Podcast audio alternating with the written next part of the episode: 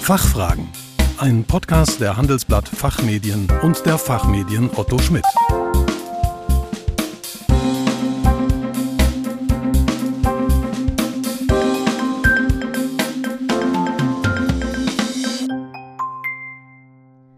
Herzlich willkommen zu den Fachfragen, heute in unserer Reihe Governance Talks, unserem Expertentalk zu aktuellen Themen aus dem Bereich Corporate Governance.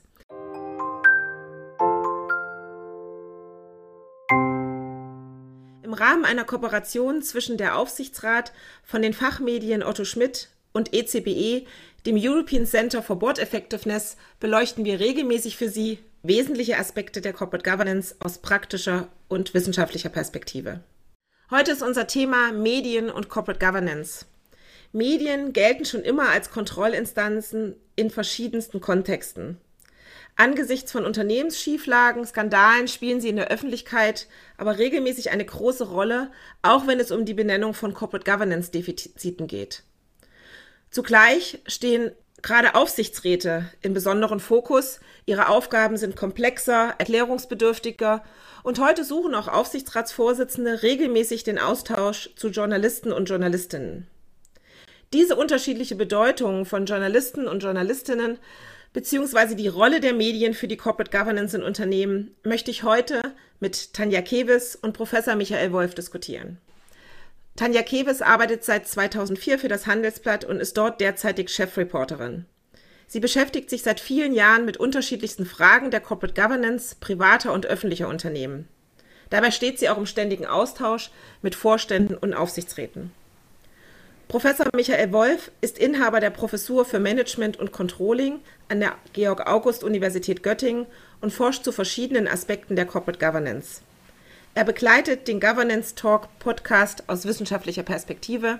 Er ist auch mein Kompagnon und Co-Gründer von E C B E. Herzlich willkommen zu diesem Podcast, Frau Kewes, und vor allem herzlichen Dank, dass Sie sich die Zeit dafür nehmen. Guten Morgen und vielen Dank Ihnen für die Einladung. Mein Name ist Daniela Matthäus, ich bin die heutige Gastgeberin des Podcasts. Ich bin Co-Managing Partner von E C B E und zudem auch Mitglied in verschiedenen Aufsichtsgremien. Liebe Frau Kewes, in diesem Podcast wollen wir der Frage nachgehen, ob Medien tatsächlich Treiber von Good Governance sind. Wie sehen Sie das? Ja, also ich würde schon sagen, dass wir diese Kontrollrolle wahrnehmen. Ich spreche dafür natürlich für das Handelsblatt und Qualitätsmedien.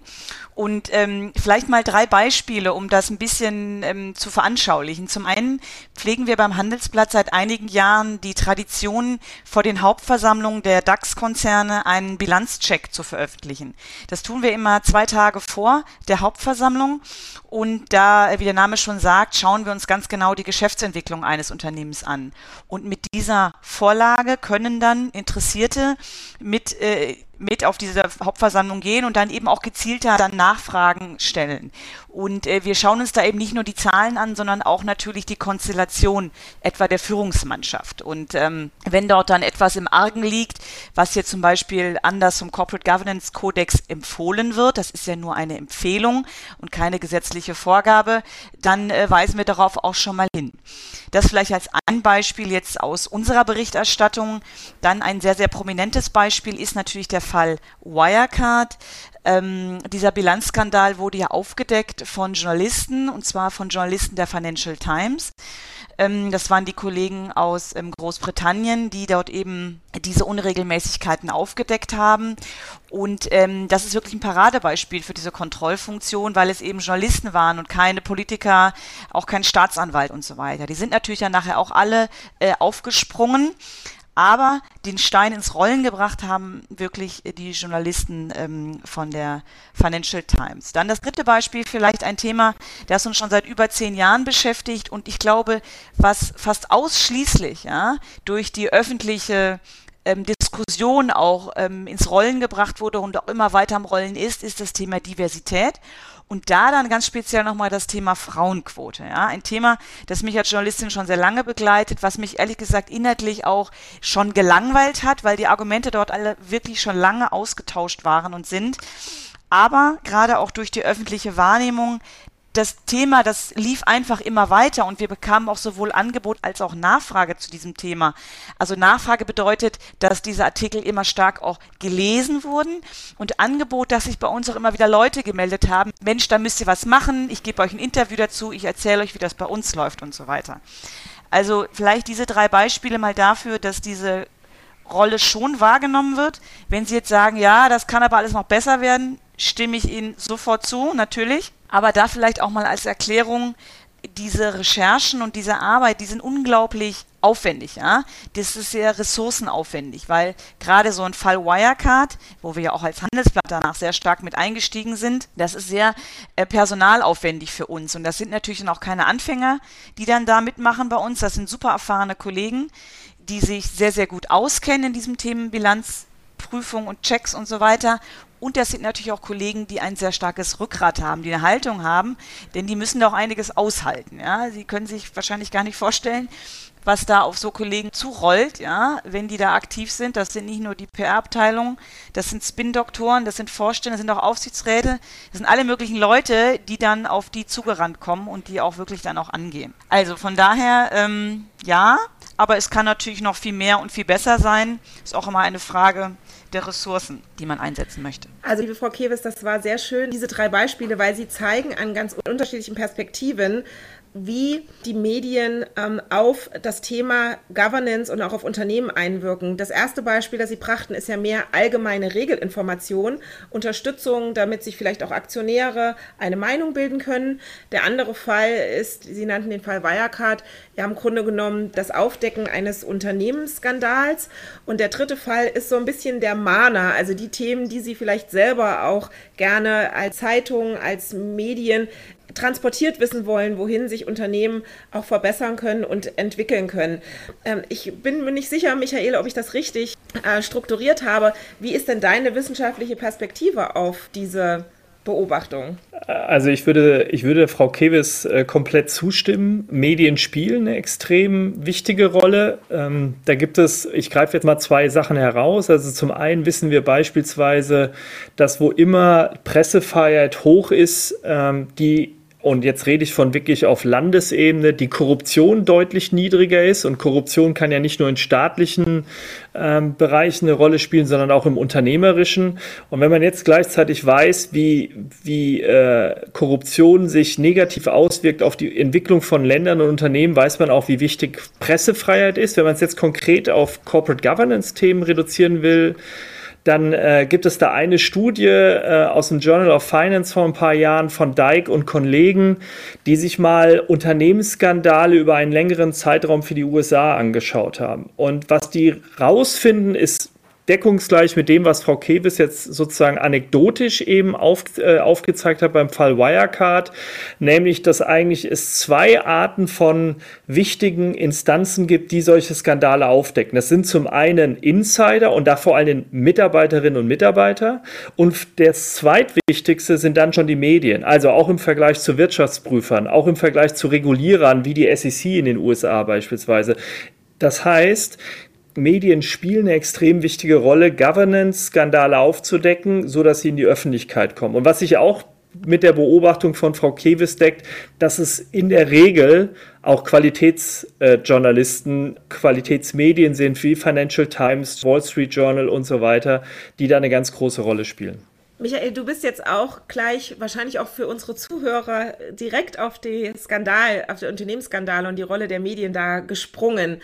Ähm, Frau äh, Kewes hatte ein bisschen ähm, vielleicht auch zu kritisch beleuchtet, wir könnten da noch mehr tun, wir könnten uns da vielleicht auch noch verbessern. Sie hat aber auch konstatiert und äh, mit der Frage will ich auf dich zukommen, dass die inländischen Medien in der Regel bei der Aufdeckung von Unternehmensskandalen eher zurückhaltend sind, äh, eher auf Storys sozusagen ähm, referenzieren, die häufig eben im Ausland, ich denke jetzt hier an Financial Times, ich denke jetzt vielleicht auch an Business Insider, lanciert und worüber berichtet worden ist. Hast du eine Erklärung dafür, dass es hier eine Zurückhaltung speziell bei diesem Thema gibt aus deiner Perspektive? Frau Kewes hat ja schon ein paar Gründe genannt oder Argumente genannt? Also ich glaube, es ist natürlich vielfältig. Ich glaube, wenn man sich den Fall Wirecard anschaut ähm, und ohne zu wissen, ähm, wie das zeitlich jetzt exakt gelaufen ist, ist ja auffällig, dass das aus den U S A äh, oder vielmehr in dem Fall aus England getrieben war. Ich glaube, der Hauptgrund ist, und das kommt auch in dieser Studie, die ich eben zitiert habe, auch sehr stark raus, da geht es ja um Anreize. Das heißt, habe ich Anreize und habe ich auch die notwendigen Ressourcen? Werde ich auch ausreichend unterstützt von Den, von den jeweiligen Medienhäusern? Also beispielsweise konnten die in der Studie zeigen, dass es vor allem Medienhäuser sind, die sehr groß sind, ja, New York Times, Wall Street Journal und so weiter, die eben auch dann so einen breiten Rücken haben, ja, äh, mal den einen oder anderen Anzeigenkunden vielleicht zu verlieren, wenn man da Ähm, auch mal eine solche Geschichte äh, an den Tag bringt. Und ich glaube, dass es tatsächlich auch eine Frage von Ressourcen einfach ist, ja? Ähm, dass wenn zunehmend leider immer mehr Konsumenten auch nicht bereit sind, dafür zu bezahlen, da auch ein Stück weit, ja, das mit den Kosten einhergeht, dass es auch immer weniger äh, Journalistinnen und Journalisten gibt, die ihre Rolle da auch nachgehen können, ja? Also das heißt, wir brauchen da eine breite Ressourcenbasis, genau wie Frau Kewes auch gesagt hat. Unabhängig von diesen Krisensituationen, die wir jetzt gerade eben beschrieben haben, ist mein Eindruck und auch sicherlich der Eindruck vieler unserer Zuhörer, dass sich Unternehmen, insbesondere Aufsichtsratsvorsitzende, doch stärker in die Öffentlichkeit trauen oder auch ins Gespräch mit Medien gehen. Frau Kewes, würden Sie dieser Wahrnehmung zustimmen und was glauben Sie, treibt diese Entwicklung?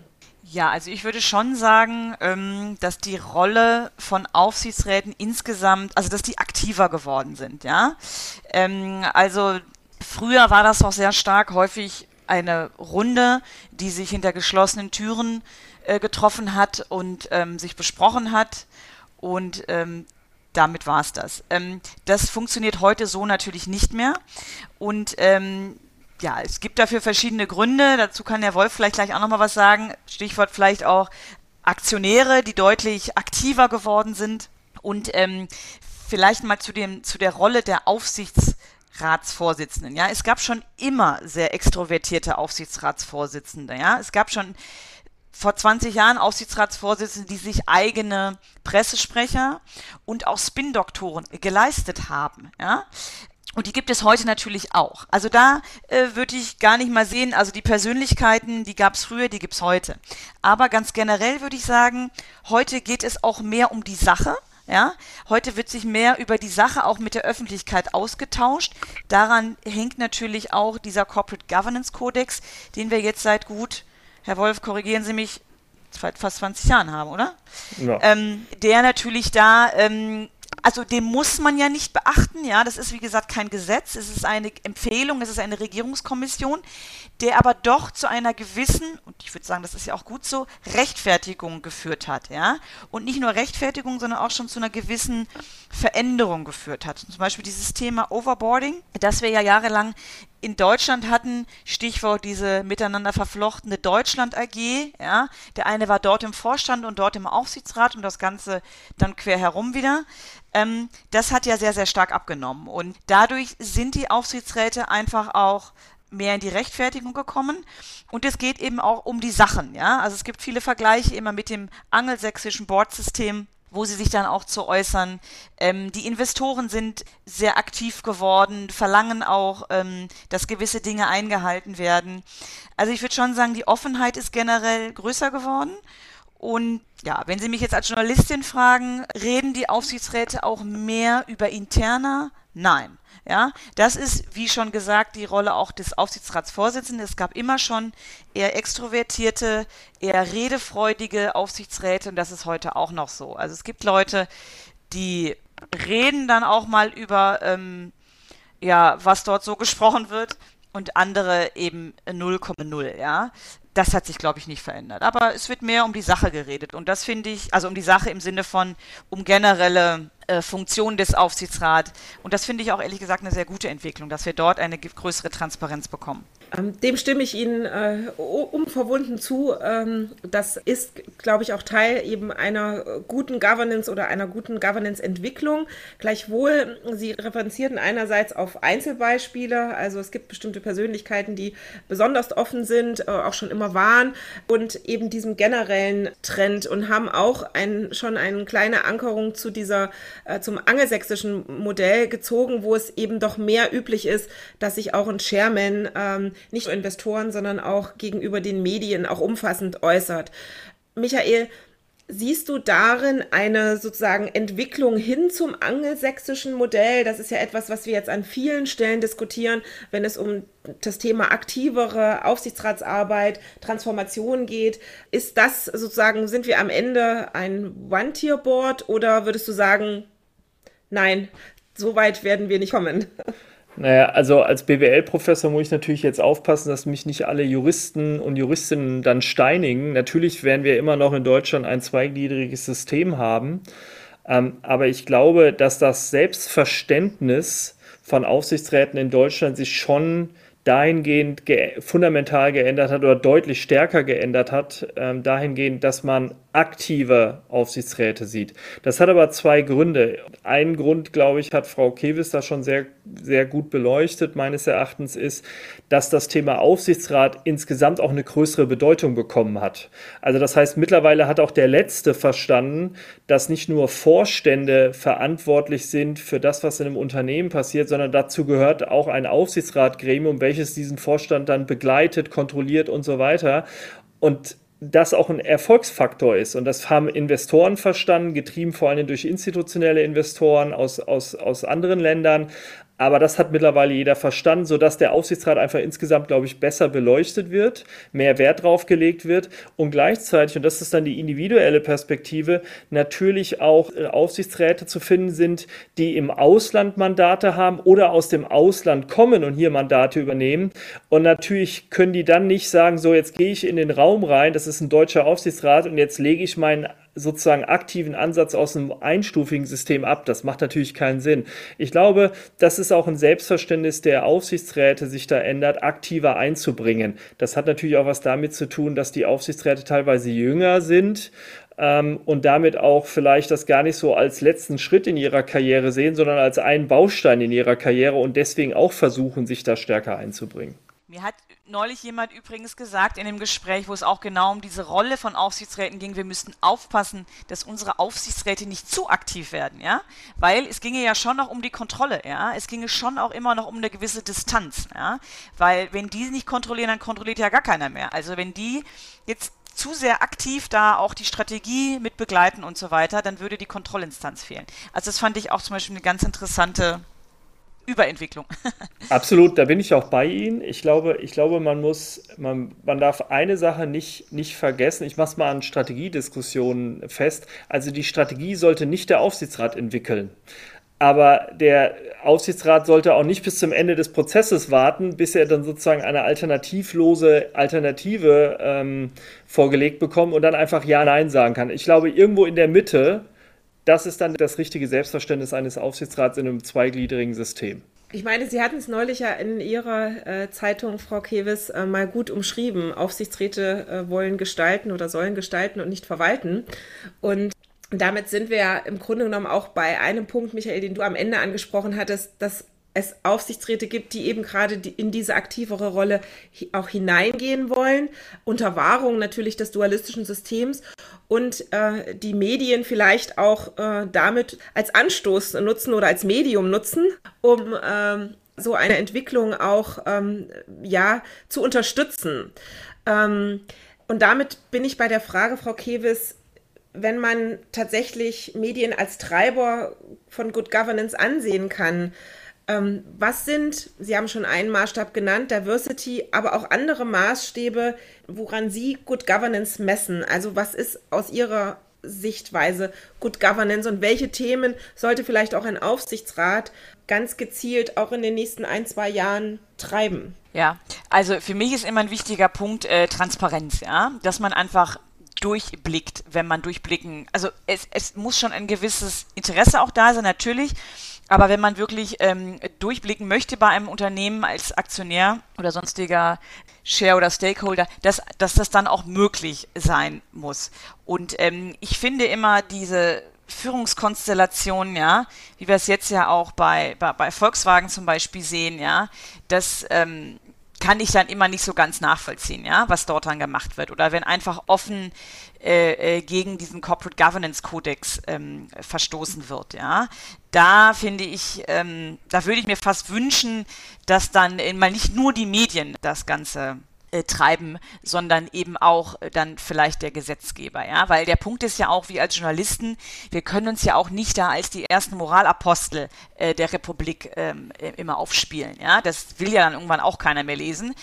Also da müssen schon auch einfach die Grundlagen da sein. Und es ist ja auch für uns als Journalisten immer eine gewisse Gratwanderung. Wenn wir zum Beispiel diese, haben wir jedes Jahr diese Debatten um die Gehälter der Topmanager, ja. Dann kommen dann die Listen heraus, was die, was die Einzelnen verdienen, ja. Herr Dies bei V W, Herr Rorschstedt bei, bei Adidas und so weiter. Und dann gibt es immer eine relative Aufregung. Ja, und da muss man natürlich schon schauen, ähm, dann stehen so Zahlen wie zehn Millionen im Raum, ist das gerechtfertigt? So.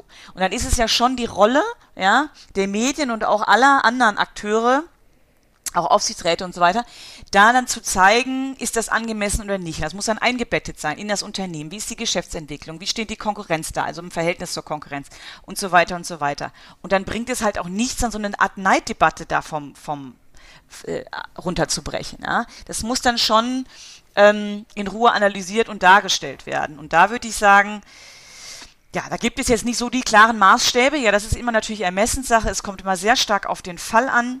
Und da hilft wie immer mit vielen Leuten sprechen, die, die sich auskennen und dann zu einer Einschätzung kommen. Und da, ähm, ja, da ähm, ist dann auch einfach, wie wir sagen, äh, die Musik in so einer Geschichte, dass man dann eben die verschiedenen ähm, Blickwinkel darstellt. Vielleicht da kurz eine Ergänzung. Und ich glaube, das ist dann auch ein Wunsch, den ich ab und zu an Medien habe, gar nicht jetzt an Ihr Haus, aber da gibt es ja andere Beispiele. Und Sie haben ja das Stichwort Vergütung ja schon, äh, schon genannt. Ähm, das Problem bei dem Thema Vergütung ist, was ich manchmal habe aus einer wissenschaftlichen Perspektive, dass zu viel Zeit damit verwendet wird, welcher Kopf bekommt wie viel Geld, und zu wenig Zeit damit verbracht wird mit der Frage, ist das wirklich gerechtfertigt? Also klassisch Pay for Performance versus was hat jemand bekommen? Und da gibt es manchmal, und das, das finde ich dann äh, eher, eher störend in der, in der Diskussion über gute Governance, wenn ein zu großer Fokus, auch wenn ich verstehe, dass das natürlich alle interessiert, ob eine Person X oder Y etwas verdient, also im Sinne von absoluter Höhe, ist für mich gar nicht so sehr entscheidend wie die Frage, hat er den Euro ähm, oder sie den Euro verdient oder nicht verdient? Das ist für mich eigentlich die Frage, die da im Vordergrund stehen sollte. Ja, absolut, das meine ich, ne? Also dieses verdient im eigentlichen Sinne, ne? Hat genau. Jemand das verdient? Und ähm, genau, aber das, das ist halt auch dann die... die wie Medien funktionieren, ja, da muss dann halt irgendwie eine Hausnummer stehen. Aber dahinter geht ja dann eigentlich die Geschichte los, ne? So. Ja. Das äh, fand ich jetzt sehr spannend, insbesondere Frau Kewes, dass Sie auch nochmal auf diese Verantwortung der Medien in diesem Zusammenhang, dass Sie diese nochmal ins Spiel gebracht haben, eben mit einer Geschichte oder mit Informationen ähm, eben auch verantwortungsvoll umzugehen und zu wissen, was man eventuell in der öffentlichen Wahrnehmung damit auch bewirken kann. Ähm, ich glaube, in diesem Spannungsfeld bewegen Sie sich ja jeden Tag, unabhängig davon, ob Sie als Informationsgeber, als Mahner oder halt eben dann auch als Aufdecker von Unternehmensschieflagen, äh, Skandalen tätig sind. Ja, herzlichen Dank, äh, lieber Michael, liebe Frau Kewes, ähm, für die Teilnahme an dieser Podcast-Folge. Es hat mich sehr gefreut. Liebe Zuhörer und Zuhörerinnen, weitere Informationen und Diskussionsbeiträge zu aktuellen Governance-Themen finden Sie in der Zeitschrift Der Aufsichtsrat sowie auf unserer Governance Talks-Webseite. Dort finden Sie auch die vorhergehenden Folgen unserer Podcast. Die Links dazu haben wir wie immer in den Shownotes hinterlegt. Governance Perspective. Wir hoffen, dass wir Ihnen einige Fragen beantworten konnten. Vielen Dank für Ihr Interesse und tschüss, bis zum nächsten Mal. Vielen Dank, tschüss. Tschüss. Fachfragen. Ein Podcast der Handelsblatt Fachmedien und der Fachmedien Otto Schmidt.